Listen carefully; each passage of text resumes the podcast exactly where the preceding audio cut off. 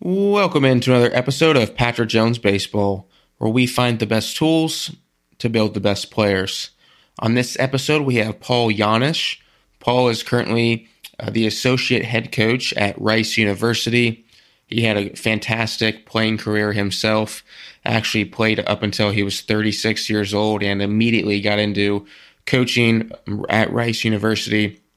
In this episode, he gives some insight on some of the things that he learned throughout his playing career and some of the things he's already learned in his few years coaching um, college baseball. So it's it's great stuff. I I love talking to to players, um, especially players who were able to play for for such a significant amount of time. They have so much experience and they, they have so much. They're so insightful in certain parts of the game that quite frankly, you would never guess or would never be able to pick up on because uh, you're not out there playing every single day for years and years and years at the highest level. So, really appreciate Paul coming on. Um, big fan of his. I remember watching him play when he used to be on the Reds um, in their organization. Before we get into today's episode, one of the things that I, I wanted to mention and give a special shout out to someone who has been working with me for several months now. And, you know, I'm sure those who have been listening to this podcast for, you know, either whether it be a few episodes, several episodes, every episode, I think hopefully you'll be able to pick up at this point that I really enjoy learning. I am very, uh, I'm a very curious person. And so I, I think my big thing is if you're not growing, you're dying in whatever it is you're doing, whether it's podcasting, whether it's coaching, business, whatever it is. And so one of the things that I decided to do several months ago was actually hire someone to help me become a better podcast coach and to help me become a better speaker and someone who has really been able to I feel like take my my own game, if you will, from a, as a coach and as a podcaster to another level, and it's going to even get any better. And that guy's name is Joe Ferraro. So if you follow him on Twitter at Ferraro on Air, he puts out some incredible content. He has a podcast himself called the One Percent Better podcast. I, I, love listening to it. He has some great guests on, not baseball specific, um, you know, a little bit of everything, a little bit of business, life, but he does a great job. And I, I have picked up and, and learned so much from him. Uh, he'll listen to this episode and has no idea that I'm doing this. He didn't ask me to do uh, give this ad um, up on uh, my podcast, but I just wanted to give him a shout out because he's, he's done a, a, great job with me, and, and, I know with others too, and greatly uh, appreciative. And also, just leading into today's episode, I, I wanted to say that because no matter where you are in your life or what you're doing for work, it is important to get better. It is important to push yourself. Um, I think that's how burnout happens in whatever it is you're doing. If you're if you don't feel like you're growing and getting better, um, and just doing the same thing day after day after day, you're going to get burned out. I mean, it's just a matter of time. So, no matter what it is you're doing in life, whether it is baseball, whether it's something completely different, nothing wrong with going out and you know trying to learn and educate yourself, whether it be a, a YouTube video or you know hiring a, um, a coach like I did myself. Um, so yeah, want to give a big shout out to Joe. And then, as always, if you guys have any questions on the hitting side, whether it be you know some of the topics we talk about in, in this episode with Paul Janish or previous episodes, um, feel free to uh, email me jonesbaseballtraining at gmail.com. Here is my episode with Paul Janish.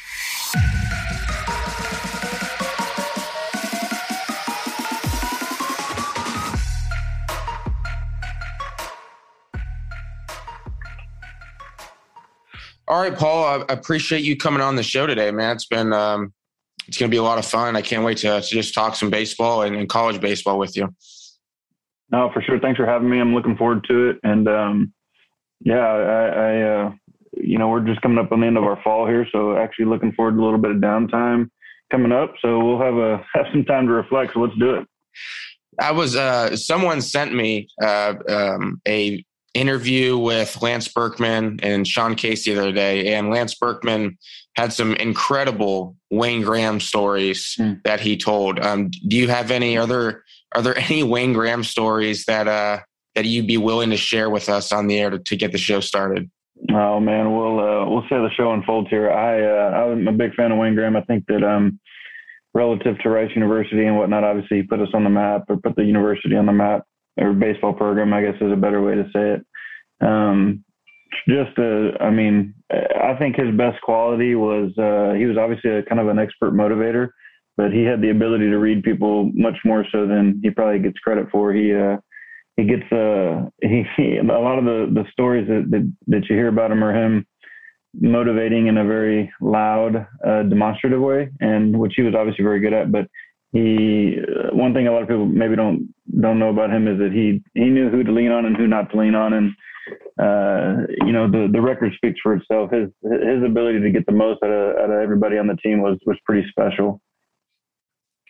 What would you say? Is there anything like particularly that now that you're coaching in college at Rice, where Wayne Graham was for all those years? I mean, is there anything that you have taken from him and applied to your like how you coach right now at Rice? Uh, yeah, I mean, so Rice is a unique place on the recruiting front. I mean, we have the academic speed bumps that we have. It's a private university that the cost of admission is, is, is relatively high compared to a lot of schools. So there's, there's some of those things that are, that, that make it difficult. Um, we, you know, from a number standpoint, we can't bring in as many people as what a lot of universities can. And um, all that being said, I, you know, we're also right in the middle of Houston, Texas, right, which is fortunately um, super saturated environment for for baseball and really all sports in general, but baseball in particular. And uh, so we benefit from that, and we try to try to philosophically try to stay in our lane and, and be who we are. And you know, when I when I say that, I mean like really capitalize on the Houston area and and, and Texas in general, but in particular Houston. And and over the course of time, if you look at Rice's history in terms of the roster makeup and where guys are from, it's, it's I'd go as high as like 75 or 80 percent are, are from the Houston area. So we we try to focus on that. But one of the things, Coach, I'll never forget this as long as you know I played for him. Obviously, at a time in which you know 18 to 21 years old, and he, he probably really helped kind of dictate and create the the mental framework that I had while I was playing, and also just the way that I see the game and view the game. And um, but when I when I came back in 2000, the fall of 2017 and 18, I came straight from Norfolk. Um, had to come complete my degree, and the thing that sticks with me that he told me that year was, if you're going to coach, because I, I, I generally am a you know have a pretty good rapport with most people and get along with everybody and and whatnot. Kind of I think that benefited me over my playing career. But uh, he said he said if you're going to coach, I can promise you you're going to get meaner. The longer you coach, the meaner you'll get. uh, so I always thought that was uh, that was kind of funny, but I, I can I can sympathize with what he actually meant was uh, you know you'll the the expectation and and the uh, the amount of leeway that you give guys will will will lessen because you uh, you understand that you know you're relying on 18 to 21 year old guys at the college level to to be reliable and and they're inherently unreliable at times.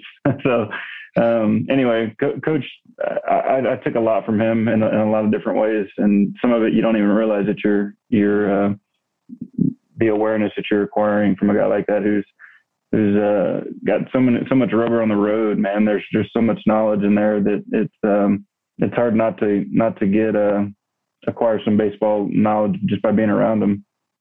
Have you noticed yourself already uh, in the few years you've been coaching, you get a little bit meaner each year?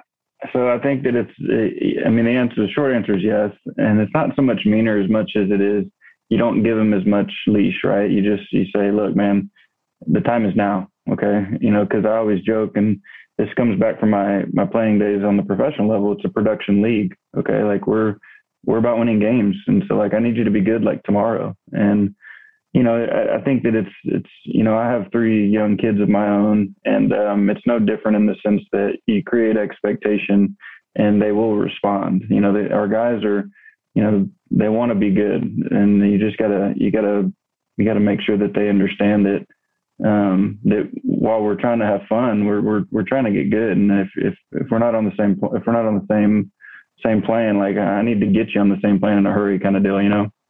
Yeah, no, no doubt about it. What? Why did you immediately go from you know you had a really good professional baseball career, you played until you were 36 years old. Why did you go immediately from that to right into coaching, like no time off or anything? Patrick, it's a tremendous question, man. um, man, I, have I've been super fortunate, super blessed in the sense that man, I got to play for way longer than I should have. Okay, I, I had a I had a skill set, and I I had a really high desire to to to be as good as I could be or get as much out of out of my ability as I could. And I really feel, you know, I feel about as comfortable as anybody probably saying that I think I did that. You know, I got to play for a long time and got almost six years of service time and got to see and do some cool stuff. And you know, we're watching the playoffs at the house right now with the Astros, and my kids are all juiced up. And you know, I got to be a part of three post seasons, which a lot of people never get the opportunity to do. And um, but in terms of going into coaching, man, it just it it picked me. You know, I I came back to Rice, and it was at a time which you know Coach Graham was entering his last year, and he, we had always remained close and stayed in contact. And you know, he he asked me to come help. I mean, for lack of a better way to say it, he asked me if I'd be interested in doing it, and I was in Norfolk at the time and thinking like, man, I'm I'm 36 and things don't work like they used to, and I got I got three kids, and uh, you know, it was a unique opportunity at Rice where I went to school and my wife went to Rice as well. So it was like an aligning of stars. So it, to be honest with you, it, it just felt like what was supposed to be going on at the time. Making the transition from professional baseball as a player to coaching at the college level, I mean, it's the same game, right? In between the white lines, but I've, I've never coached in college, um, but I've heard that there's just a lot of stuff that goes on that you don't really expect or that's you know a lot of recruiting stuff. I mean what was like some of the things that when you started coaching you're like man i was not expecting to have to do xyz yeah so a couple of answers to the question. So the game between lines is the same in a sense but it's also different because there's you know college baseball has gotten significantly better in terms of the level of play. However it's you know i i, I fortunately like i said I'd, I'd had the opportunity to be at the big league level and had, had hadn't been any lower than AAA since 2008, right? That's a long time, and that's you're dealing with some guys that uh, the level of baseball is just very good. That's just it comes with the invite there, right? Um, so there was some adjustment there. Like I was joking about the unreliability and whatnot, and um, the frame of reference for the level is it was definitely took.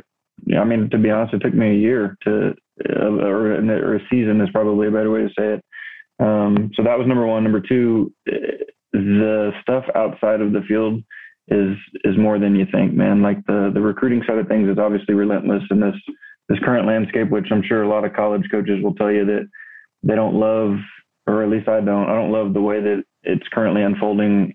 And when I say that, I mean like with regards to how young certain guys are being recruited. I just think it's it's uh, at this point, I don't know that there's any turning back. I don't know there's, that there's a way to combat it. It's just I, I don't think it's productive for the for the kids and the families. You know, it, it's just there's a it's a tough dynamic at, at, at, this point. So that's number two, and then the compliance side. It's there's just so many freaking rules, man, and they're constantly changing. And there's obviously real consequences for for doing things you're not supposed to and what have you. Which, you know, I think as a general rule, the the game of college baseball is in as good a place as it's ever been, um, economically, competitively, the whole the whole gig. And that's really exciting. But as a, as a result, it also creates a lot of incentive, right? And so when you have when you have that, and you're going to have people that are that, that are willing to push the envelope with regards to you know getting an edge, and that that just that's part of it, man. It's it's the nature of really all sports in general. So, um, but uh, to answer your original question, the the the stuff off the field because like the baseball stuff right now, hitting fungo, throwing batting practice, like working with the guys, which is you know in theory when somebody gets into coaching, what we all think is is what it's all about. And that's just, you know, you're, you're talking about probably 25% of the job at the college level is, is the actual baseball stuff. And a lot of the other stuff is at least outside the season. When we're in season, obviously it's the majority of it is on the field, but um, it's just a relentless endeavor uh, outside the field for sure. Do you enjoy the recruiting aspect? I know you. I mean, I don't. I don't know too many people who enjoy re- recruiting eighth and ninth graders. But I mean, do you enjoy the recruiting aspect, going and watching players and scouting players, and um, you know, trying to uh, recruit them to come to Rice?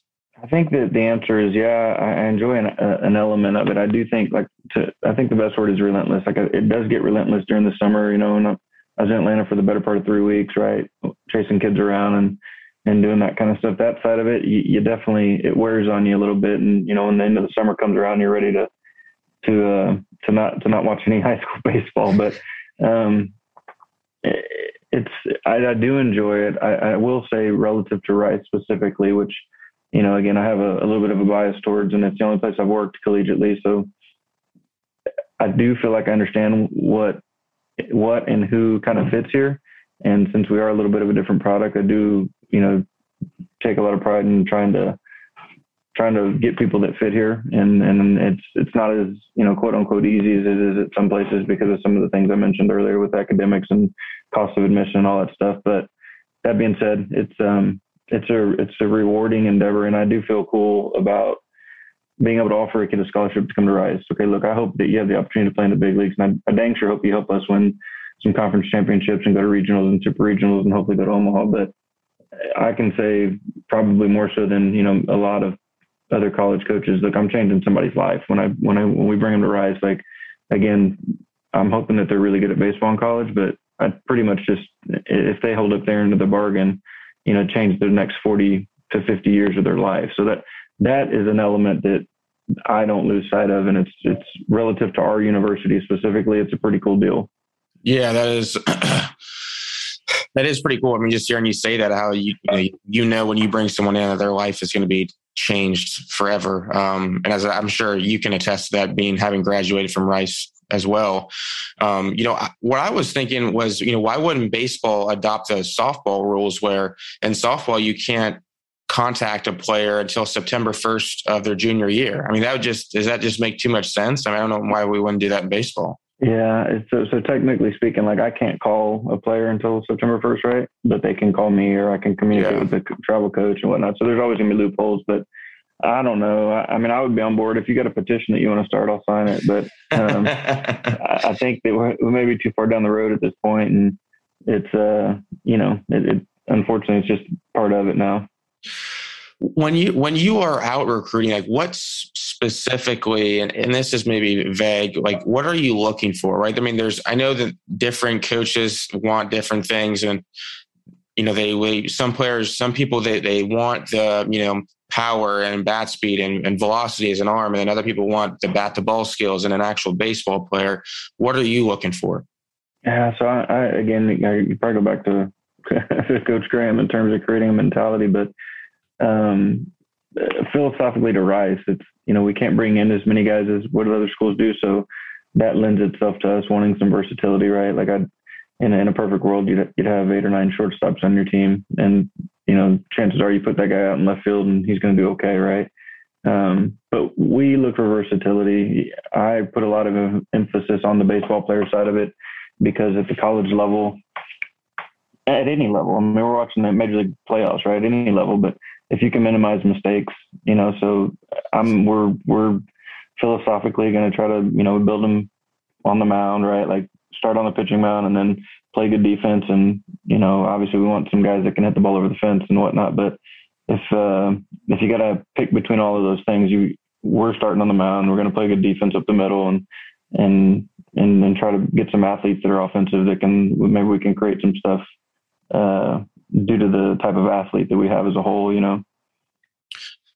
What about from an, specifically an infield perspective? Because I mean, you yourself were an infielder, um, a very, very good one at that. So, I mean, are, what are you looking for from an infielder? Just reliability, man. Reliability. So, like the number one thing that I look for, and you know, is the the enemy of a good infielder is anxiety, right? Um, so I'm just looking for guys that, and it, it, in my opinion, you can really tell a lot even through body language and the way guys. I mean, as dumb as this sounds, the way they walk. I mean, um, but I'm looking for that, like just reliability. and I want some, you know, I, I, joke with our guys. I say it all the time: just catch it and throw it straight, right? Um, but that's what I'm looking for. Just somebody who's very sure-handed, somebody who you can tell just their demeanor, their presence, it, it carries some internal confidence. I don't need you to be showy. I don't have anything, you know, I'm not against, you know, if, if you can show off and, and make the plays, you know, our level is not as, as, as much of that as the pro level. Right. But, um, I'm, I'm, I, I like out getters. So when I say out getter, just guys that, that, that create outs, man, defensively, we, you know, plays that are supposed to be made get made. And anyway, so that's, that's, that's what we're looking for. Just, just sure handed guys that are, that that don't have they're not scared. They're um, I don't I don't want to see somebody who looks like he's a little timid. I don't want to see somebody who looks like when he throws the ball across the infield, there's a little bit of the wheels are turning in terms of man. I hope this is a good throw. I want somebody with con- that's going to play with conviction. Do you think you could you could help somebody improve those if there was someone who had some anxiety when they were throwing, or I mean, hundred percent. So I, you know, I say all that because we, I'd love for everybody to show up and be uh, uh, all You, you would to be you well, defensively. No, that, that, no, I mean, but what I mean is like is uh somebody who's going to show up and they're good out of the gate, right? At our level, unfortunately, that's not always the case. Like there's at any level. I mean, you know, you, you see guys that you know, that you hear the Derek Jeter story, right? He made like 52 errors in low A or whatever, and obviously the rest speaks for itself. So you're still dealing with guys that are don't have a lot of rubber on the road at our level. So I, I do think that based on some of my background and some of the really good infield guys I was able to be around, the way that I currently op, I mean, I personally operated, um, I do think that we can help them on with some of those things. And there's there's simple stuff, man. But I I, I am an, an advocate too. Like there's I didn't give enough credit when I played to the like the sports psychology side of it, right? We had access to all of that, and I was kind of cut from the mold of like, you know, standard issue. I'll figure it out. Like I'm, you know, that kind of thing. And I've come to realize like that's a big part of the game. So like I try to appeal to that. We, I'm not just coaching the, the the mechanics of the game. We're coaching the psychology of the game too, and we do the best we can to, to again make the read on on the individual. You try to create rapport and figure out what makes them tick. You might have to get in, get in, get on some some guys and like kind of make them feel uncomfortable. And you might have to, you know, for lack of a better way to say it, pet some guys and and be a little bit more positive reinforcement type stuff. So that's a you know, there's no, it's not black and white on that front, right? It's a it's a, everybody's different. Terminology is a dangerous thing. You got to be careful what you say to certain people and different cues work and and all of that stuff. So it's a that's the that's the element of the coaching side that I really appreciate and like. So it's you know I, I think that it's um it's not an exact science, and it, I personally give a lot of credit to that and try to try to embrace it. I guess is the best way to say it. How do you go about practicing fast versus practicing slow when it comes to random versus block practice when dealing with infielders?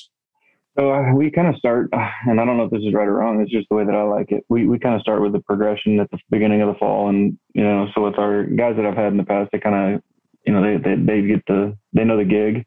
But with our new guys, try to, you know, you, you, first of all, we get want to get to know them a little bit and see what we're working with, see what some of their abilities and limitations are, and good and bad and whatever, and we kind of start there. But I I personally start with the progression of I want them to start slow. It's just like when you walk into a cage and you want to hit off of a tee to start, and then you're going to take soft toss. Now I'm going to take batting practice. Okay, now I'm going to go hit in the game or hit off a velocity machine or whatever the case is. So it's a similar deal. I think personally, especially with young infielders, you get they get sped up kind of on accident, and so you want to get out there and we start taking ground balls, and you're you got freshmen taking ground balls with juniors and seniors that are a little bit farther down the road, and you know they they're trying to do everything all at once. Oh my gosh, the coach is looking at me. I want to impress them. You know, so I try to take a step back and say, look you know, let's catch it first, you know, segment it out. You know, we start with a progression drill where you're not even moving your feet. You're just sitting there and catching them coming to you. And then we'll, you know, work our way up to, you know, the transition and the weight transfer and throwing across. And okay, now let's take some in and out and we'll turn some double plays and that kind of deal. But, and it, it's, it shows itself pretty quickly um, in terms of kind of who's ready to, to, to move on and who you got to, who you got to slow down and say, look, let's not put the cart before the horse. Let's get good at this before we try to do everything all at one time. What would you say uh, for coaches out there who working with high school players or just younger kids? Like, what's the most overlooked thing um, when it comes to coaching infielders that you see that you see coaches just overlook? I would, I don't know. So I've got, I've got a fourth grader, right, and a third grader that, that I'm trying to figure out, figure that out with. But I think ultimately it's, you know, it's just continuing to try to get people into a good position to field and use momentum to throw. It's super simple, super easy, but you know, generally speaking, especially with like quote unquote good younger players. So when I say younger, I'm talking about like the junior high and maybe even a young high school player. Maybe they have one of the better arms, right? And, and so they can get away with some stuff. So as a result, maybe they're they're you know cutting some corners with regards to what they can do, which we embrace the the the result at that you know they're they're the best kid when they're young because they just have a little bit more physical ability or coordination than everybody else but that we all know that's going to catch up right um, so that's probably my my answer with you know high school or, or younger is is just reinforcing kind of the do it the right way like catch it funnel it get some momentum towards your tar- target. And uh, you know, even with my my own kids, I I try to get in our players. I try to get them to make the ball spin right. You know, so when you throw the ball, it's because again we're looking for reliability. I, I want to. I tell our guys like make as many plays easy as you can. You know, I, I love the great play, but I want as many plays to be easy as you can. Um, so the more consistent you can do things, the less variables that we have, you know, the the the, the more consistent result I think we're going to have. And understanding that, look, when you're playing in a game, you know, you want the guys to be athletes and play free, right?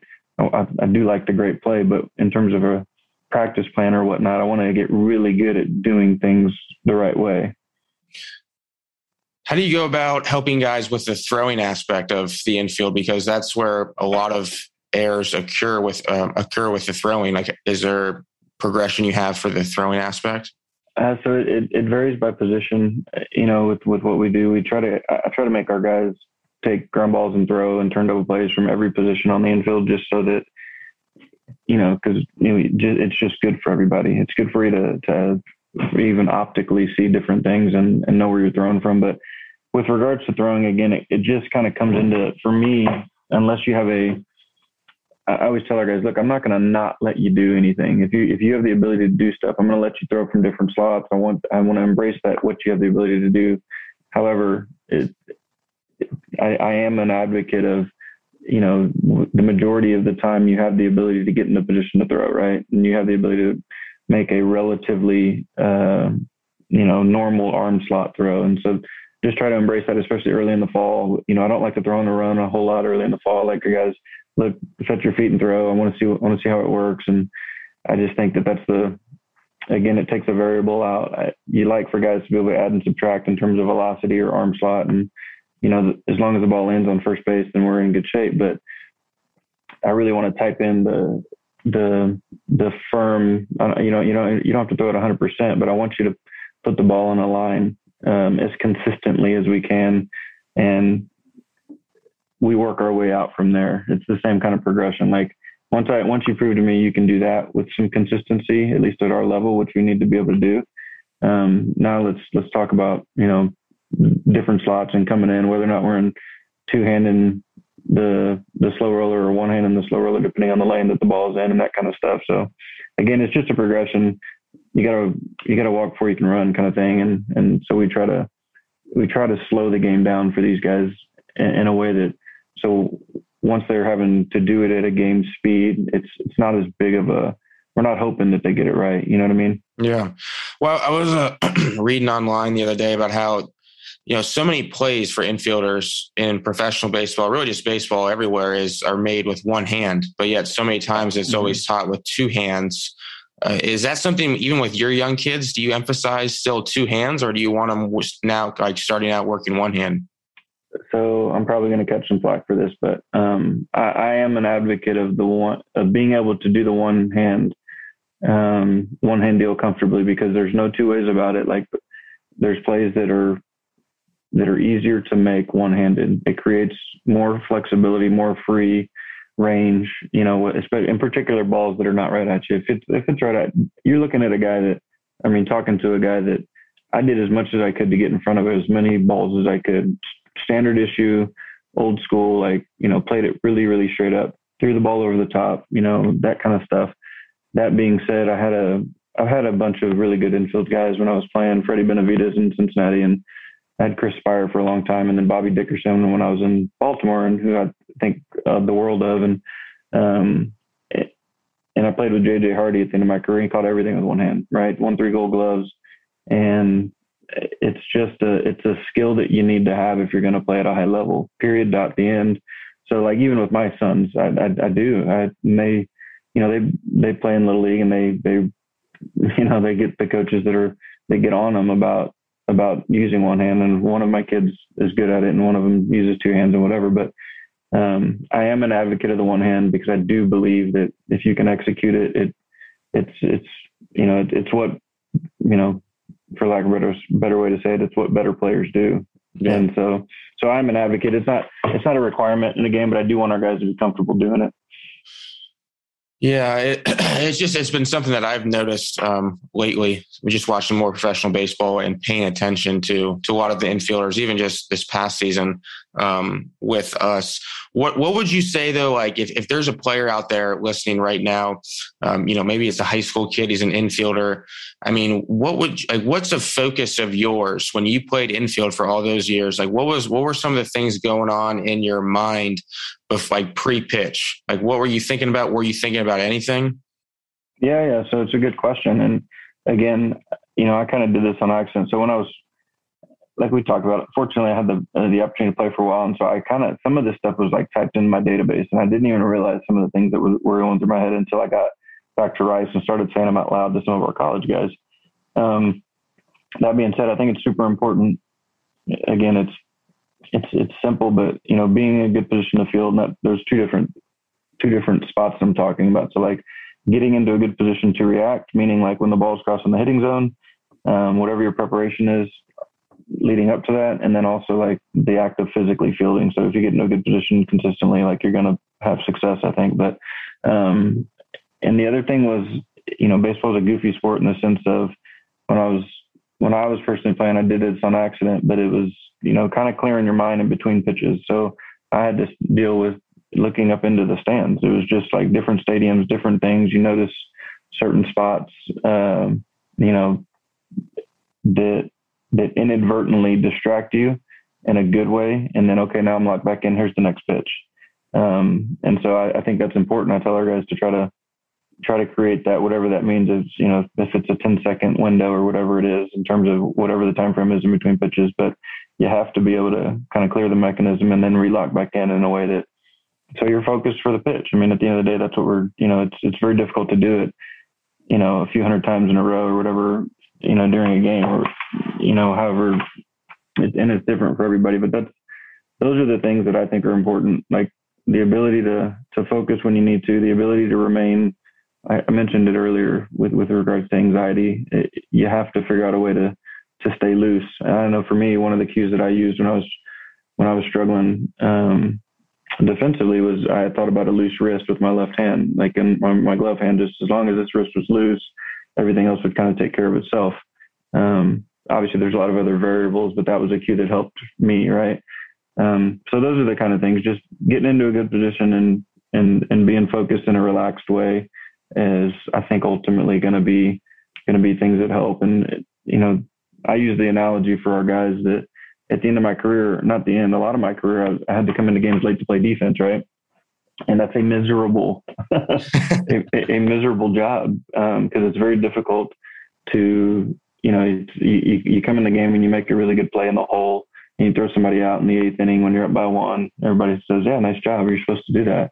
But if you if you don't make the play, it's you know it's, it's a crappy deal because that's that's your job, right? So um, for me personally, the thing that helped and was imagining. I, f- I physically would would think that I was taking ground balls during batting practice, like in the eighth inning, mm-hmm. right? So I'm, I'm imagining the hitter, whoever it may be. Um, you know, when I was in Atlanta and we're playing against Philly or whoever it is, thinking about our our you know, infield guy our fungo guy hitting me fungo in the eighth inning. And that was the way that tricked my mind into saying, like, what's the big deal? You know, all I'm doing, he's going to hit it to me and I'm going to catch it, I'm going to throw it. Um, and obviously that's dumbing it down significantly, right? But it was something that for me worked. And so we, we try to do iterations of that with our guys that, that can kind of accomplish, you know, the, you know, the ability to not care, I think is significant. And I say that kind of cautiously because you got to be careful how you how people interpret that, but the ability to ability to not care and not get too worked up and be able to maintain, um, you know, a calm demeanor, so to speak, is is significant. I appreciate you sharing that. That was really cool information. Just the visualization piece when you were, you know, in the eighth inning. Like that's that's really cool stuff. What would you say the when you know when it comes to specifically throwing errors, my so my manager this past summer was Dave Anderson. Mm-hmm. Similar to you, he he he was a defensive first, probably more so infielder. He would come in late into games for ten years in the big leagues for the Dodgers. And um, so you mentioning that stuff, it, it, kind of just rings a bell for me. And one of the things he would say is for guys who would struggle throwing, you know, throw the ball everywhere is like he would just say, like, take it. I want you to take this baseball and like throw it as hard as you possibly can. And that's the only way you can learn, you know, really arm angles and timing and things like that and getting your body into into rhythm. Um, is that something that you've used too when when you maybe struggled at times with throwing or coaching other players? Yeah, so and shout out to Dave Anderson by the way. big fan of Dave. Yeah. We got to know each other a little bit in Baltimore as well. But um so my personal deal was, uh, you know, fortunately I had a, a, pretty strong throwing arm, and it, over the course of a season or at different points in my career, you know, you, you go through phases where you're not as accurate as you would like to be. So what helped me was the exact thing that Dave said. And I had my college coach Wayne Graham said this to me. I, I distinctly remember when I was in college one fall I had a goofy deal where I was making a bunch of bad throws, and he gets in my ear and he says, "If you throw another ball in the dirt, you know, blah blah blah blah blah, right?" And uh, he said, if you're to miss, you will want you to put it in the first row. And anyway, so ultimately throw hard, right? If you're to make a mistake, throw hard. And I had different cues. So it, whether it was, it was just a recalibration, right? That's all we're trying to do. We're trying to adjust the scope, so to speak. And so I would aim, I would start at the, at the, like at, at the guy's uh, ankles, knees, go to the hip, go to the chest, and go to the hat, and just pick a spot and throw and see what the ball does, right? And wherever the you know, and it, it becomes task oriented instead of the wheels turning like, oh my gosh, I hope this is a good throw. I'm aiming at the first baseman, aim small, miss small, and it was uh again, it, I think it, it just depends. It's gonna different cues are gonna work for different people at different times, but if you pick something to aim at and let the ball go, kind of to Dave's point, at least now we're going to create some consistency. I'm gonna I'm gonna be able to you know, throw the ball 80 to 90 percent effort level, aim aim at something and see where that goes. Well, if that doesn't work, I'm not gonna I'm not gonna manipulate the ball. Okay, I aimed at your belt last time and it was still low. Well, I'm gonna aim at your chest. Well, it's still low. Well, I'm gonna aim at your hat, and then okay, that works. So now I'm gonna throw. I'm gonna aim at your hat every single time. That was my personal cue, and as a matter of fact, I just had a conversation with one of our guys this past week about it, and um, and it in in the short term, it seems to have helped helped have helped him a little bit. But I think that again, taking the variables out, taking the psychology out, you give guys a task and they they can execute it a, uh, a little bit more effectively, generally speaking. Um, and in not so many ways, I did the same thing a little bit offensively at times when guys are struggling. Instead of trying to tell them a whole bunch about mechanics and where their hands are or whatever the case is, say, hey man, try to hit the ball to center field, or hey, try to hit it to left center, or try to hit to right center. And it just and it takes some of the thought of the mechanics out of it and says, "Hey, dude, just let your body work and execute uh, an outcome that we're trying to do." And I personally, especially with at the college level, we've had some success with with things of that nature. Eh, looking back at your career as a hitter, do you think at times you got too mechanical, thinking about too much, too many things going on in your body?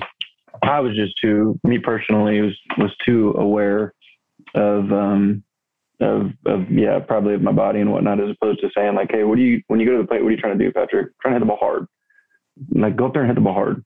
I know it's simple and easy to say and whatever, but um, I had some success later in my career with with regards to almost going up there and thinking like, hey, it's a 2-0 count, it's a 3-0, it's a 3-1 count. So that okay, now I'm in go mode, and if it's a ball, I'll take it. But for me personally, I spent my whole life with somebody I'm sorry, with people telling me, hey, you're so gifted defensively.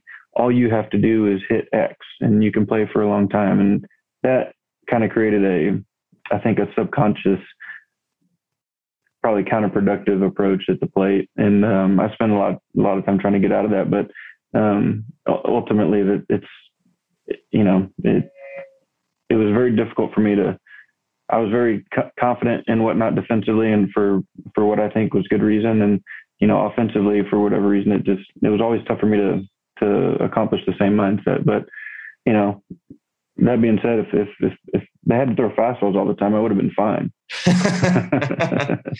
Why do you think that that created a a negative thought for you when they said, like, hey, you're so good defensively. If you just hit you know this average like you'll be playing for 15 years in the big leagues. Like why do you because i think that i would assume that their thought process was well he just he won't put so much pressure on himself at the plate.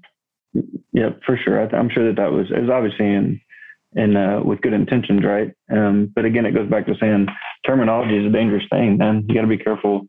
Um, and that's what we had the conversation with our like our freshman uh, not just our freshmen, our entire team, but telling them, look, man, I don't don't limit yourself. Like, okay, you're a freshman in college, and you know you're not supposed to play, quote unquote. Well, why? You know, like I don't understand why not. Or the guy that you know is the lower round draft pick at the pro level, and you go to the instructional league, and you know from the get go, you you you receive maybe a little bit of a counterproductive feel because you're not the guy, quote unquote. Well, like go play good. You know what I mean? Like there's they're not they're not prejudiced against anybody except good except people that play good.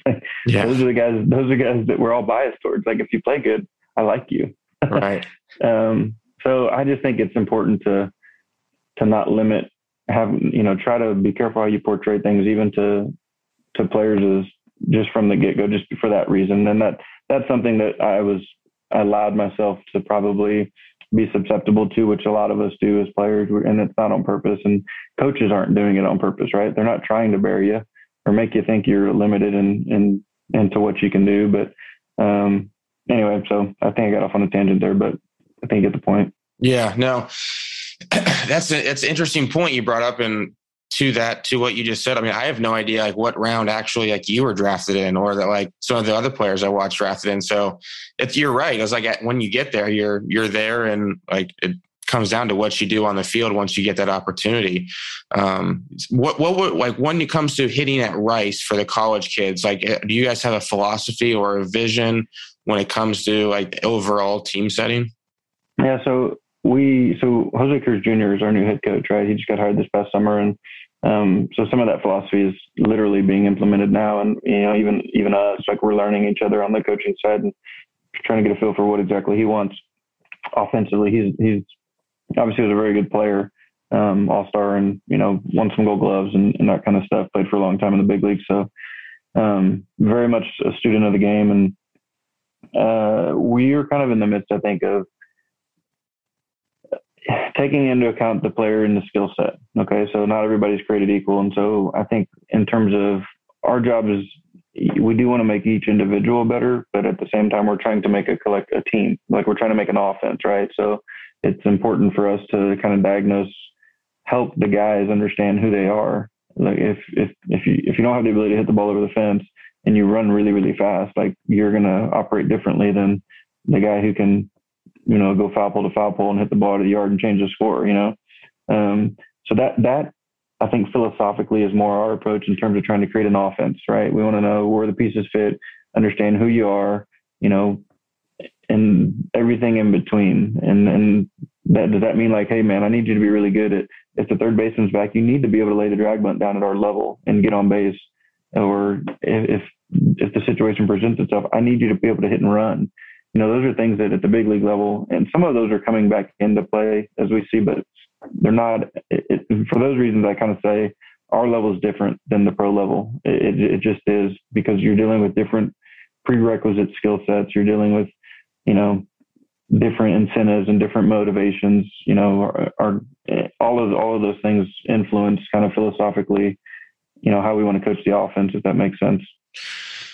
What about two strike approach? you played a long time. You're coaching now. I'm. I've I've heard a lot of different two strike approach. I know strikeouts are a thing where it's increasing. You know, every year over the past 10, 15 years in baseball. What are your What are your thoughts on two strike approach? So I, I think it's you know again our level is different. Um, with the stuff that you're seeing those guys on TV throw, those guys are you know, in, in a lot of instances, they're almost having to pick a pitch, right? Like you got to pick a pitch and hit it or try to hit it at our level, I think it, it's it's still a little bit more of of a mentality of of competitive nature, right? You gotta you gotta just you gotta figure out a way to to. I use the word grind, like you need to be able to grind. Um, that being said, I'm also a believer that inadvertently a lot of people create anxiety when you get to two strikes. And why is that? Okay, like get on the plate and don't let anything get by you. Choke up and and just try to foul it off. Well, you know, okay, but we're still on offense. You, you know what I mean? So like, I I personally try to again terminology is a dangerous thing, so you got to be careful. But I'm trying to create a, a situation where you're still pretty relaxed, and I'm going to see the baseball. And what are we trying to do with two strikes? Like I'm still trying to hit a mistake ultimately. Like if it's a if it's a tough pitch, like oh, yeah, okay, maybe we're trying to get a piece and foul it off, no question about it.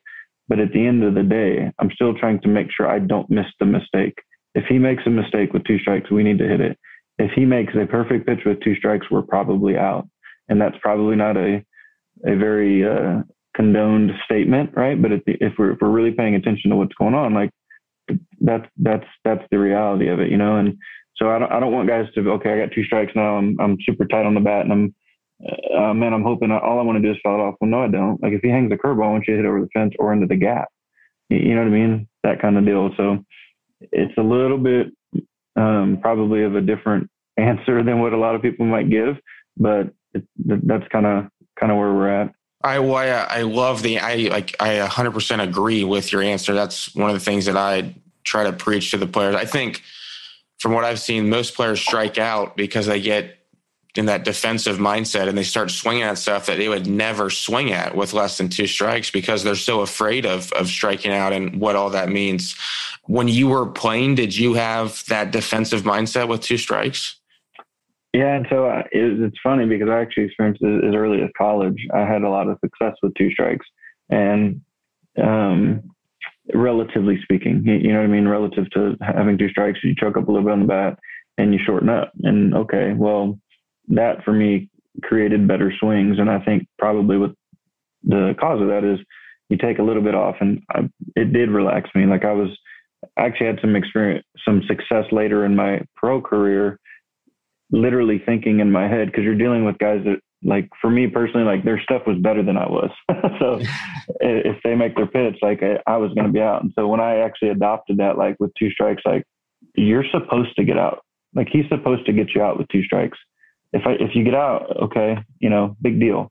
Um, and again, that's a little counterintuitive in, in terms of like if if you if you hear somebody talk about two strikes, they're like you got to you know grind and like battle, battle, battle. Which again, I, I agree with. You got to learn. You got to know who you are and what words make you accomplish what you want. But that that helped me, man. It, it took the, it took a load off, and I was like, you know what, I'm supposed to be out. If he makes this pitch, I'm probably out. Um, and but that was a way that that kind of freed me up in the sense of of uh, of getting rid of the, the the anxiety with regards to the circumstance. So, in a sense, you were just you were accepting that failure was a part of the game, and like in that instance. Yeah, yeah, and which again, I was. I've been playing professionally for ten or twelve years. So I was a little, I was a little farther down the road than than you know most people are or whatever. But it's, uh, but absolutely, I think in a in a nutshell, the way you said it, it's probably pretty accurate. Yeah. Awesome, Paul. I appreciate you coming on, man. It's been a, a ton of fun. Um, I'm gonna text Dave Anderson now. I, I didn't put the two together that you guys were overlapped each other with Baltimore, but he was uh, he was great. Love love working with him. And again, man, good luck this year. I'll be I'll be following along, and um, you know, tell Colter I said hi too. No, for sure. I appreciate it. Thanks for having me on, and uh, I'm sure we'll be in touch. Awesome. Thanks for listening to another episode of Patrick Jones Baseball. Hope you enjoyed this one with Paul Janish. If you're not already, make sure to follow me on Twitter at pjonesbaseball. Same username for all the social media networks Facebook, Instagram, pjonesbaseball. And then also, if you haven't already, make sure to head on over to my website, patrickjonesbaseball.com. Sign up to be on the email list. I don't send a ton of emails out but when I do, I, I do make sure that there's a ton of value and um, and you'll get something out of it. So hope everyone is doing well and see everybody next week.